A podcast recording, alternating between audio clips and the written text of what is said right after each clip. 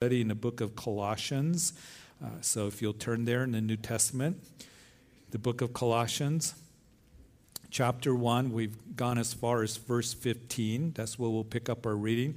We're actually going to only cover three verses this morning, but I believe uh, that you're going to be tremendously blessed um, as we're established in truth. And as Paul is writing to this uh, church here, as he's chained to a Roman guard, this church, you remember in the opening uh, statement that Paul makes to them, if you've been with us, is that uh, he would uh, commend them, saying that you're known for your faith in Jesus Christ. Paul had never visited this church. You're known for your love for all the saints. And they were referred to this church as faithful brethren. And it would cause Paul to pray for them, and he was thankful for them. And last week in verses 9 through 11, we saw what it was specifically that Paul prayed for them. And before we continue on, let's pray. Father, as we come on this Father's Day, I thank you for the fathers that are here, for all of us that are here, our children. And we are very grateful that we have a good, good Father, a Heavenly Father that loves us and cares for us. And Lord, I pray that this morning, as we open up your word, that not only are we established in truth of the preeminence of Christ and the divinity of Christ, that what does it mean for us? Not just looking at this doctrinally, that's very important. But Lord, what does it mean for us personally? And I pray that our hearts would be just teachable right now and our ears open to hear from you and we would all leave here just blessed and encouraged because we took the time to be in this place to hear your word, to, to hear your voice. And I pray that um, every single one of us would be touched deeply by your word in Jesus' name. Amen.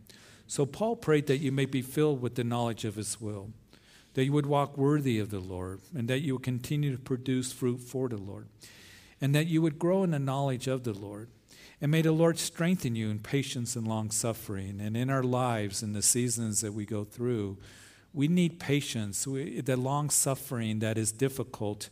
We need the Lord working in our lives. And it's interesting that Paul, he puts the spiritual priorities uh, in his prayers for us. And, and I learn how I am to pray how to pray for myself and to pray for others. And Paul, he mentioned what it was that he was praying for them, and then he expressed his thankfulness to the Lord, as we saw last week in verses 12 through 14. That he has qualified us to be partakers of his inheritance, he has delivered us from the power of darkness. Peter writes in his epistle, he's brought us out of the darkness into his marvelous light. He's forgiven us, he's redeemed us, and that should cause us always to be thankful, even as we discuss in our Philippians study recently that there's a theme there that Paul, another one of these prison epistles, he says that we're to rejoice always. Again, I say rejoice, to be thankful. And we have reason to be thankful as Christians, even in the difficulties and the hardships that we go through, because he has given us so much eternal life. We have relationship with the Father that we have His word given to us, His promises are for us. And these things that Paul spells out to the church of Colossae causes us to be thankful. And as I mentioned over the last couple of weeks, as we looked at in the first 14 verses of Colossians, that they were doing well as he commends them. You're known for your faith and for your love. Fruit is being produced in, in the church and in the lives of the believers but there was some concerns. There was problems that were brought to Paul by Epaphras, who was the pastor of the church. And it was false doctrine that had crept into the church. It was would develop into what was known as Gnosticism. And that teaching that was being brought to the Christians, not just of Colossae, but I'm sure to the churches of Asia Minor and, and to the Gentile churches elsewhere, and perhaps even into uh, in Jerusalem, wherever the churches were, that it was gaining popularity, this doctrine, and it would deny the preeminence of Christ. It would deny the sufficiency of Christ and the deity of Christ. And those things were false that the Gnostics were teaching the Christians to believe in. And the apostle, the great apostle here, remember he's inspired by the Spirit of God, is going to address that. And we're going to see that very specifically as we journey through this chapter and in the next chapter. So, as we pick up our text here, Paul will establish truth to them once again, and for us, truth concerning the preeminence of Christ. First in creation, verses 15 through 18. Then Paul will move to the preeminence of Christ in redemption, verses 19 through 23. And then the preeminence of Christ in the church as he is the head in verses 24 through 29. And so, Paul, he gives thanks to God for the wonderful work of God. And now he's going to talk about the work and person of Jesus Christ, showing us, listen, that Jesus is God. Verse 15, we read of chapter 1 of Colossians that Jesus, he is the image of the invisible God, the firstborn over all creation. Uh, don't believe what these Gnostics are telling you, what they're bringing into the church, the confusion, their, their doctrine, their teaching, they would come into Gnostics. Uh, Gnostics, it, it, means to know. They, they, they claim to have special knowledge and uh, revelation that no one else had. Don't believe what they are saying. Don't believe what they are teaching that diminishes the one, our Lord Jesus, who has redeemed us, forgiven us, that has brought you out of the darkness of the world into his marvelous light. The one who has qualified you to be a partaker of the inheritance of the saints. For this one, Jesus, what he has done, but also who he is. The redemptive work for you. Know that he is the image of the invisible God, the firstborn over all creation. And what Paul is stating very clearly, listen, is that Jesus is God. God is fully and completely in every way revealed in Jesus Christ. Not that Jesus is similar to the Father, but Jesus is the image, the likeness, the manifestation, the reflection of God. Jesus is God manifested in the flesh. He reflects God perfectly. Now, as we read this, it does remind us of John chapter 14 in that upper room. It was Jesus that would say, that I am the way, the truth, and the life. Not a way or a truth. I am the way, the truth, the life. And no one comes to the Father except through me. And Philip, he pipes up and says, Well, show us the Father, that it may suffice us. And it was Jesus, I think, in a voice of disappointment, that he would say, Oh, Philip, you've been with me all this time, three years, and you say, Show us the Father. If you've seen me, you've seen the Father. And what Jesus was saying in that is that if you want to know what the Father is like, if you want to know the character and the nature and the essence of the Father, look to me if you want to know the heart of the Father. Because the Father and I are one. And Jesus would say very plainly and clearly in his earthly ministry that to know God is to know him. No one can know God or come to God apart from Jesus Christ. In John chapter 1 and verse 18, no one has seen God at any time. The only begotten Son who is in the bosom of the Father, he has declared him. So, this truth that Jesus is God, the deity of Jesus, we know that today that it is dismissed by many. There are those who will come along and say, well, Jesus was just a great religious man.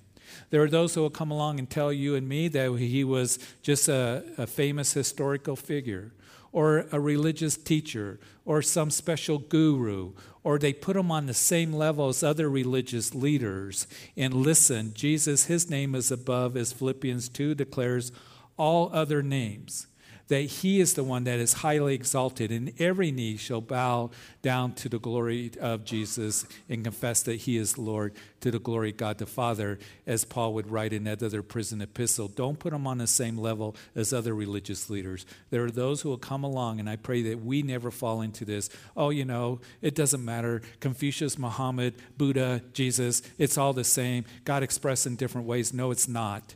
Jesus alone went to the cross and died for you. He alone rose from the grave and he conquered sin and death, proving that he is the Son of God. And all those other religious leaders are still in their tomb. Jesus is the one that he is the express image of God. And we see that that Paul says, I want you to understand this. I want you to be established in this. But what is unfortunate that there are those who call themselves Christians and even uh, you know pastors behind the pulpit that they will begin to diminish the deity of Jesus Christ or salvation comes through Christ alone. There's many ways to God. All these different things, progressive theology, denying his deity, questioning that Jesus is the express image of God, and it is very sad. So I pray that we are established in truth. And whenever you hear something, even as John would say, that you test what is being said through the scriptures, test the spirits to see if they are true. Because there's a lot of voices out there that will confuse you. And we also know that one of the characteristics of the cults, such as Mormonism and Jehovah Witnesses, and others, they will deny that Jesus is God. Now, they'll say that, oh, he's the Son of God, but he's not equal with God, the second person of the Godhead Trinity. That in the beginning was the Word, the Word was with God, and the Word was God. And the Word became flesh, as John writes, and dwelt among us. And now Paul is going to build on this truth that Jesus is the express image of God, so Christ's supremacy is first shown in his relationship with God the Father. And then you can write down Christ's perfect resemblance and representation of God. Secondly, Christ's supremacy in his relationship to now creation. He is the firstborn over all creation. Now, it's the Mormons that will come along in, in their doctrine, and they will take this verse that we just read and they will tell you, see, Jesus was created. He's the first, you know, born of creation. And what they believe is that God the Father, who is married to God the Mother, that they had billions of spirit children, and those spirit children become human beings. And if they progress in Mormonism and adopting the Mormon doctrine and get sealed with somebody in the temple, in their Mormon temple, that they can progress when they go to heaven. They believe that there's three different heavens. And the third and highest heaven, there's seven levels. And if you progress enough, that you can become a God, you and your wife, and you can populate a planet. You can create that. That's the official doctrine of Mormonism. And they believed that. They believed Jesus was the firstborn of the spirit children, and Lucifer was the second. So Lucifer is the brother of Jesus. So all this that they, they try to, to back up with this verse that, see, Jesus was created. Our doctrine is true. The Jehovah Witnesses tell you that Jesus was Michael the archangel. So as we look at this carefully, we need to know what is being told to us. He is the firstborn over all creation. What does that mean? Well, verses 16 and 17, let's read it. For by him all things were created that are in heaven, that are on earth, visible and invisible, whether thrones or dominions or principalities or powers. All things were created through him and for him. And he is before all things, and in him all things consist. So he is the creator of all things. I don't know if you realize this, but in the Greek, all, you know what it means? It means all. It means all. He's the creator of all things. The Bible never teaches that Jesus was created and then he created all other things. Again, that's what the Mormons teach. That's what others that deny the deity of Jesus Christ will hold on to, that Jesus is a created being. In verse 15, when Paul uses the word firstborn, it means before, foremost. He was before creation. Verse 17, he is before all things. So, how can you be a created being and then create everything that was created? You can't. Doesn't make sense. You are either created or you're the creator. And so, Paul here makes sure that we understand that he's the creator of all things and he writes in verse 16 All things were created by him. Let's read it again that are in heaven, on earth, visible, invisible, thrones, dominions, principalities, powers. All things were created through him and for him. In verse 17, he is before all things. He cannot be created if he's before all of creation. Paul, inspired by the Spirit of God telling us very clearly that he was before all creation, he created all things, and Paul will say when we get to verse 18 that he has preeminence to all things.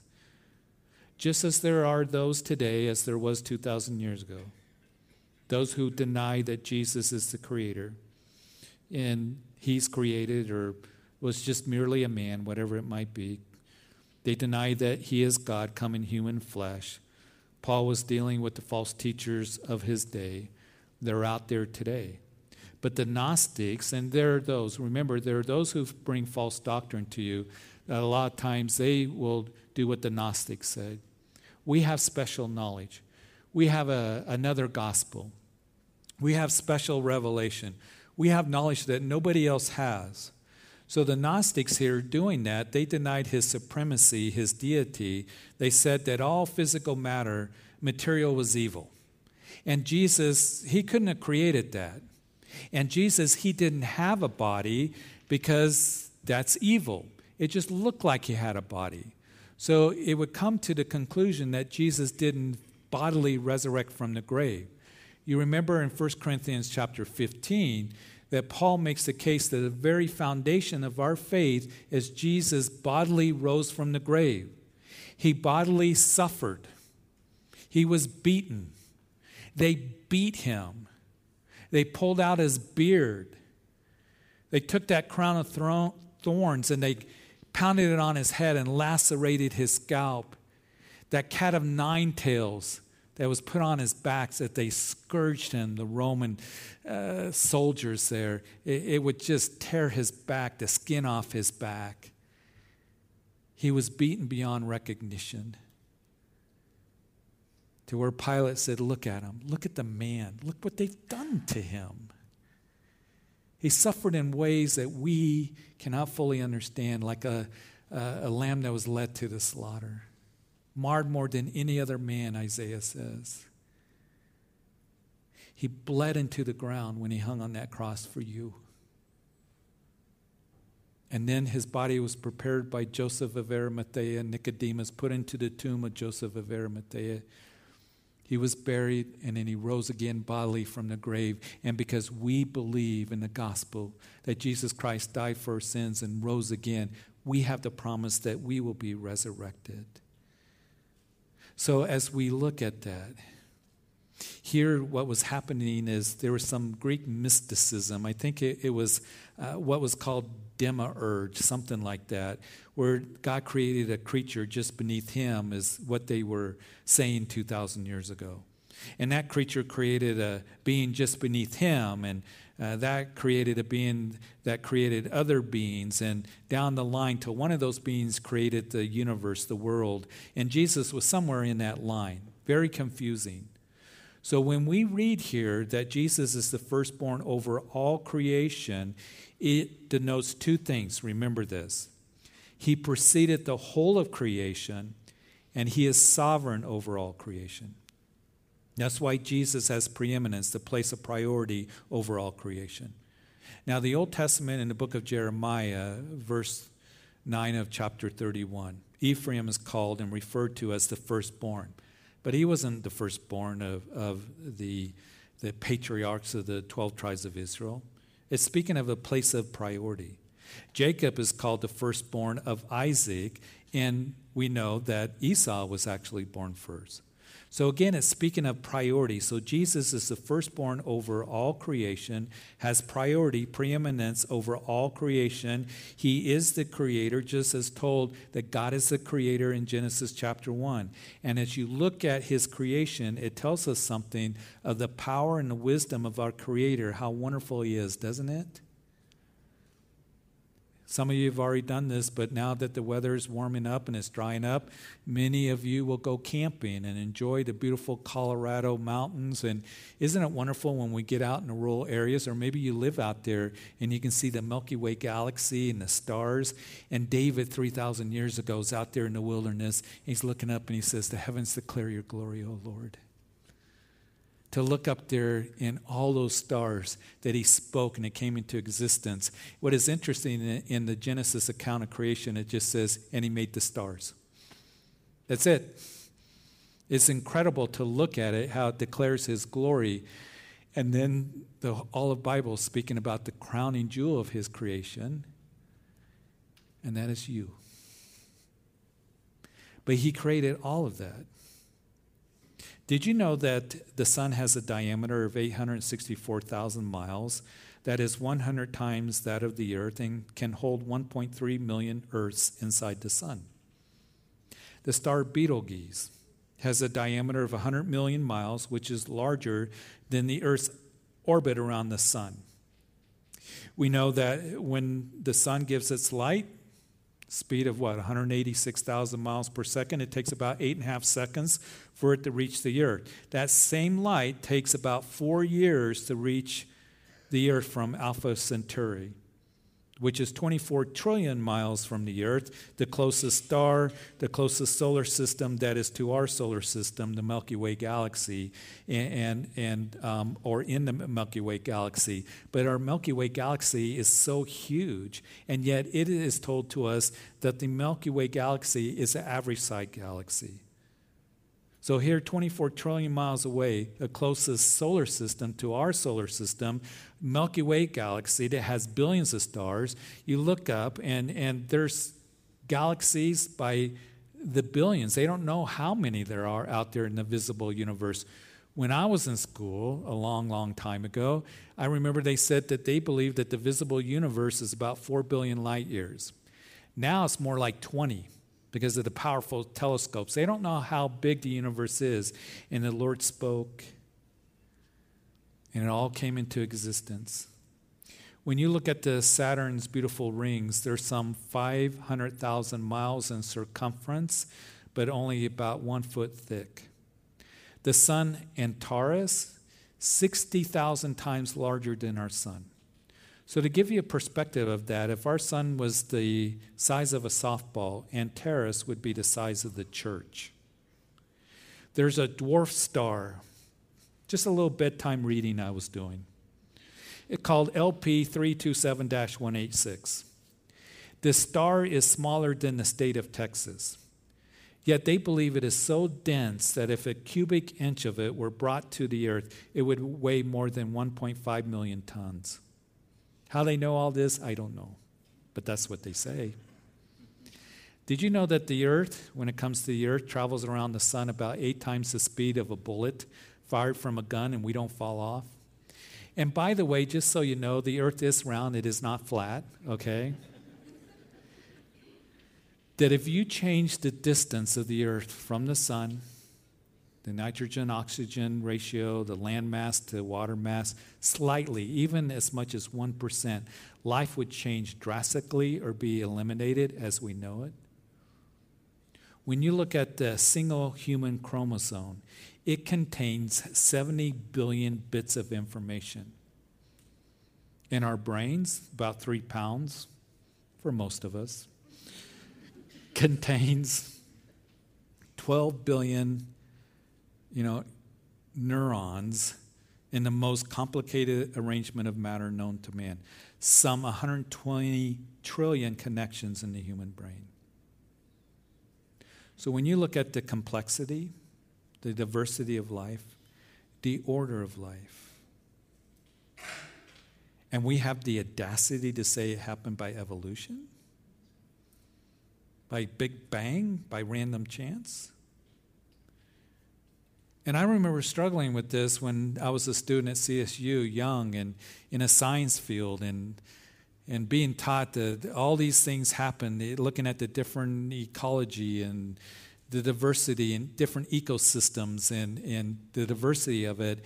And it was amazing when you looked at it. It was quite fascinating. Like the lodgepole pine up that we have, that God made it to where that when the lodgepole produces a pine cone that is serotinous, what does it mean? It means it's solid. And the only way to open up that pine cone for it to drop its, its um, um, you know, seeds to reforest is heat, is a fire. God made it that way so when a fire goes through, that all of a sudden there's a new forest that's going to begin to, to come forth. And we, we saw it in Yellowstone. I was in Yellowstone when it burned a million acres. The politicians were all there. Eh, this is it. It's all over. No. It was pine beetles went through, fire followed. That's natural part of ecology. The brand new forest there. Incredible. And I remember looking at that thinking, you're telling me this all happened by chance? By evolutionary processes? I don't think so. There's a creator.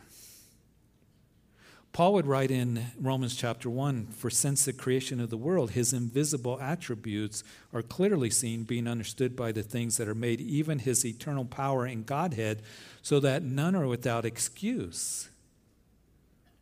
You're going to tell me this happened by chance? No, it didn't.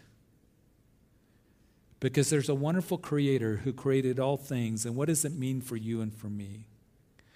I want to draw attention before we close to the last sentence of verse 16. All things were created through him and for him. You were created for him. In Revelation chapter 4, verse 11, in that heavenly scene, there's the 24 elders around the throne of God worshiping. And the one who sat on the throne, and they're casting their crowns before the throne, saying, You are worthy, O Lord, to receive glory and honor and power, for you created all things, and for thy pleasure, the King James reads, they are and were created. You are created to give glory and honor and pleasure to the Creator Jesus Christ. And when any of us say, Lord, I'm going to live this day and every day for you, for your good pleasures, that's when you're going to have true purpose and joy and peace and fulfillment and happiness. But if any of us say, I will live for myself, you won't find it. And there's a lot of people looking for it in the world. And they're living all kinds of bizarre lifestyles because they're not finding it and they're not living the purpose that they were, are supposed to, and that is to have fellowship with a wonderful Creator that loves them and has provided salvation through His Son. And they don't have real true purpose and fulfillment and peace and joy. And perhaps there may be somebody here today, and certainly all of us know people in our lives, that say, I'm going to live for myself. I'm going to do what I please.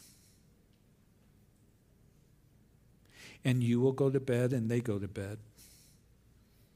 Depressed and blue and wonder is this what life is all about? Is there more to life? Why do I feel so empty? Because you don't realize, or they don't realize, you were made for His good pleasure to glorify Jesus Christ. And the person who says, I don't want to live for the Lord, I don't like that, that I was created for His good pleasure, for His will, that is a choice that you make. But you will not be truly satisfied and fulfilled in life because you are rebelling against what you were created for to love God and to live for God and to have fellowship with Him. You were created by Him and for Him. And how sad and tragic it is today that our world is telling us and our kids that you weren't made in the image of God, that you're a product of a monkey of evolutionary processes rather than a loving God who wonderfully made this universe, this world, and made you. That you might live for Him and for Him. That He loved you so much that He sent His Son to this world to die for you individually, specifically, that one day that you and I might be around that throne of God worshiping Him. That we were created by Him and we were created today, this morning, to worship Him and to learn of Him and to know Him and to walk with Him. And many people don't know that truth.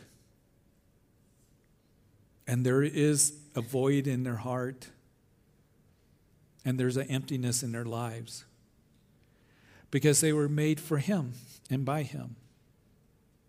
So He created all things created for his good pleasure, you and I. Secondly, as we close, verse 17, he's before all things, and in him all things consist.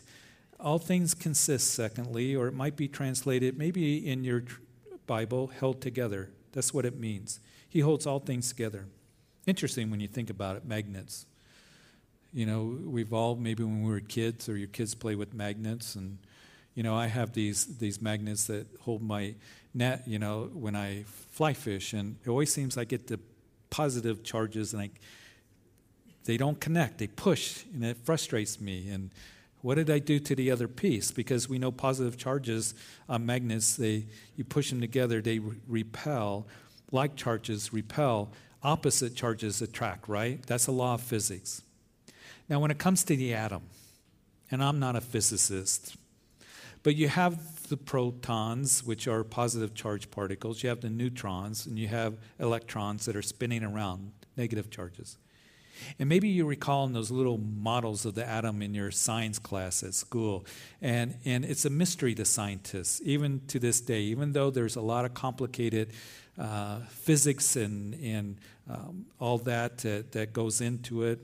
Uh, you, you look at it, and, and what keeps those little protons from repelling like charges and atoms that are make up all things. Scientists really don't know exactly how the atom is held together. And there's all kinds of theories, and you get into quantum physics and subatomic particles and gluons and quarks and quantums and chromodynamics. Uh, holds it all together. When I was in school 100 years ago in middle school, I remember there was a science teacher. He said, Oh, it's just atomic glue. That's what we call it. They didn't know what else to call it.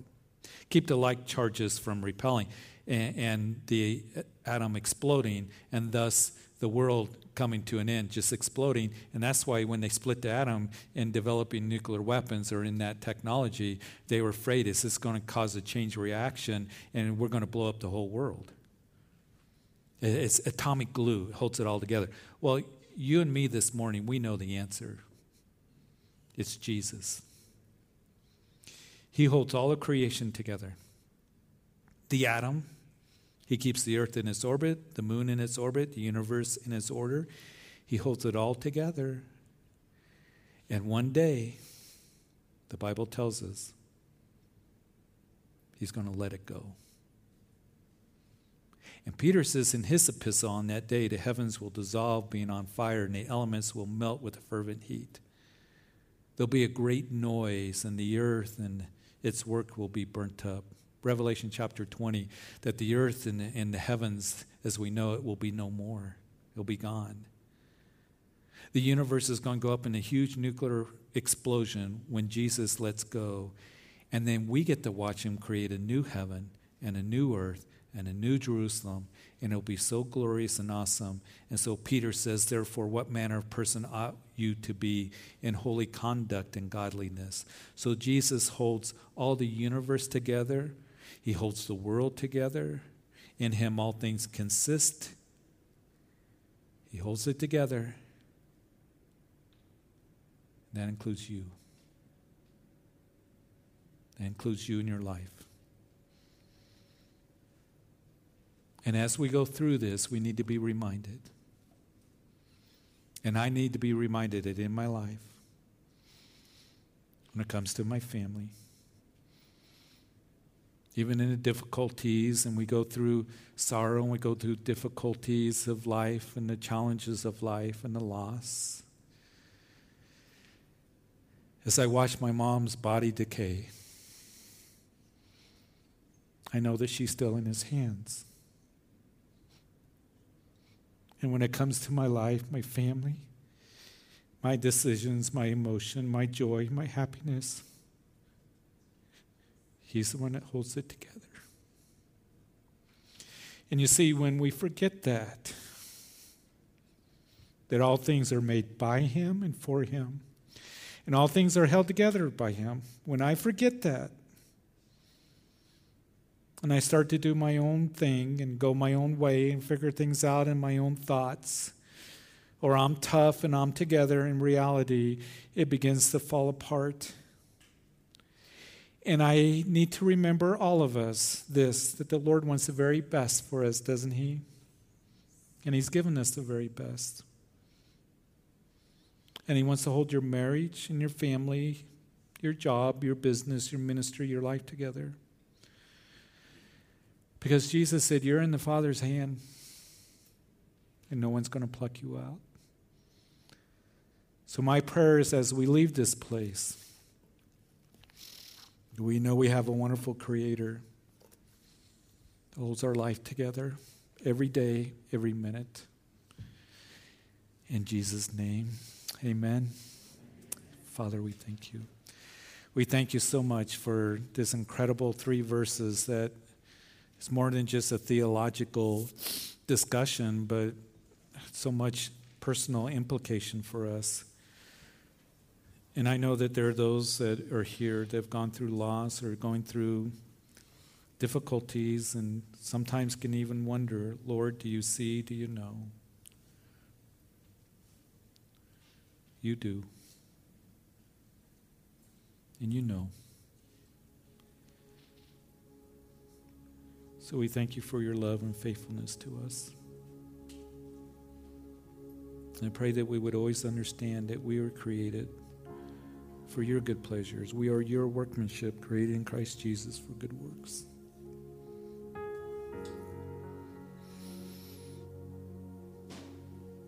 I thank you that your Son came and died for us. And we were created to have fellowship with you, made possible through the atoning work of Jesus and his resurrection. So I want to pray, just while we just got a couple minutes left. Maybe you're here and you're thinking, Lord, I've been doing my own thing, living my own way. You're going to get cheated. And you're going to come to that place of just emptiness and wondering. And you see, when we live our own way, when we go and try to figure things out in our own understanding, or we're involved in sin, it just ruins all that, what the Lord has for us.